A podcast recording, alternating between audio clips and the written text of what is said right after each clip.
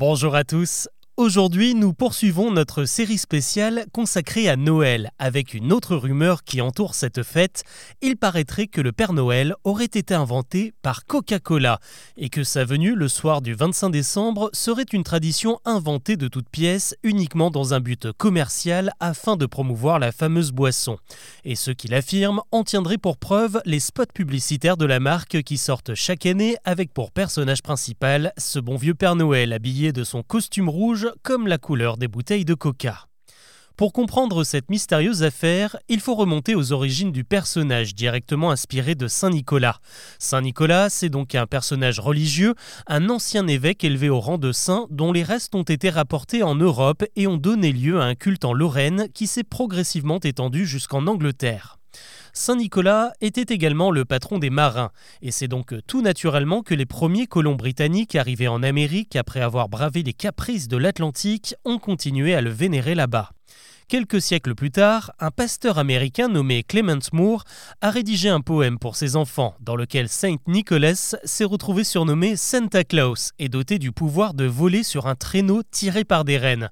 Des années plus tard, ce poème a inspiré un autre fan du personnage, l'illustrateur Thomas Nast, qui lui a donné son ventre bedonnant et ses habits colorés, du jaune, du vert, du marron, mais aussi du rouge. Le concept du Père Noël était donc né avant même la fin du 19e, mais uniquement en Amérique, car en France, le 25 décembre était plutôt lié à la naissance de Jésus avec toutes les traditions autour, la crèche ou encore la messe. Mais il y avait quand même un peu de place pour raconter une autre histoire, car dans certaines régions, on célébrait la venue du bonhomme hiver. En 1930, Coca-Cola cherchait un moyen de convaincre ses consommateurs de boire son soda en dehors de la période estivale et d'imposer la boisson comme un synonyme de partage et de moments en famille.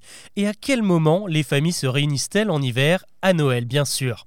Coca a donc embauché un illustrateur, un certain Adon Sunblom, qui a recyclé les œuvres de Thomas Nast et complété l'histoire du Père Noël avec ses propres origines suédoises. C'est comme ça que Santa Claus s'est retrouvé avec une maison en Laponie. Le concept a aussitôt séduit Coca et la force de frappe publicitaire de la marque a fait le reste partout dans le monde. Ce n'est donc pas Coca-Cola qui a inventé le Père Noël, mais elle a contribué à l'ancrer pour toujours dans l'imaginaire collectif.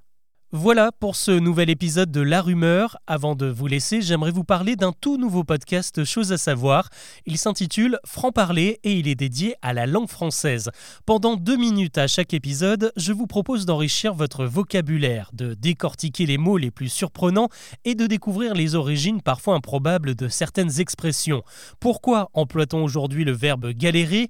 Que signifie réellement jeu de main, jeu de vilain? Connaissez-vous la différence entre un viticulteur et un vigneron? Toutes ces questions, j'y réponds dans Franc Parler, votre nouveau podcast Chose à savoir. Les liens d'écoute sont en description de cet épisode. À très vite.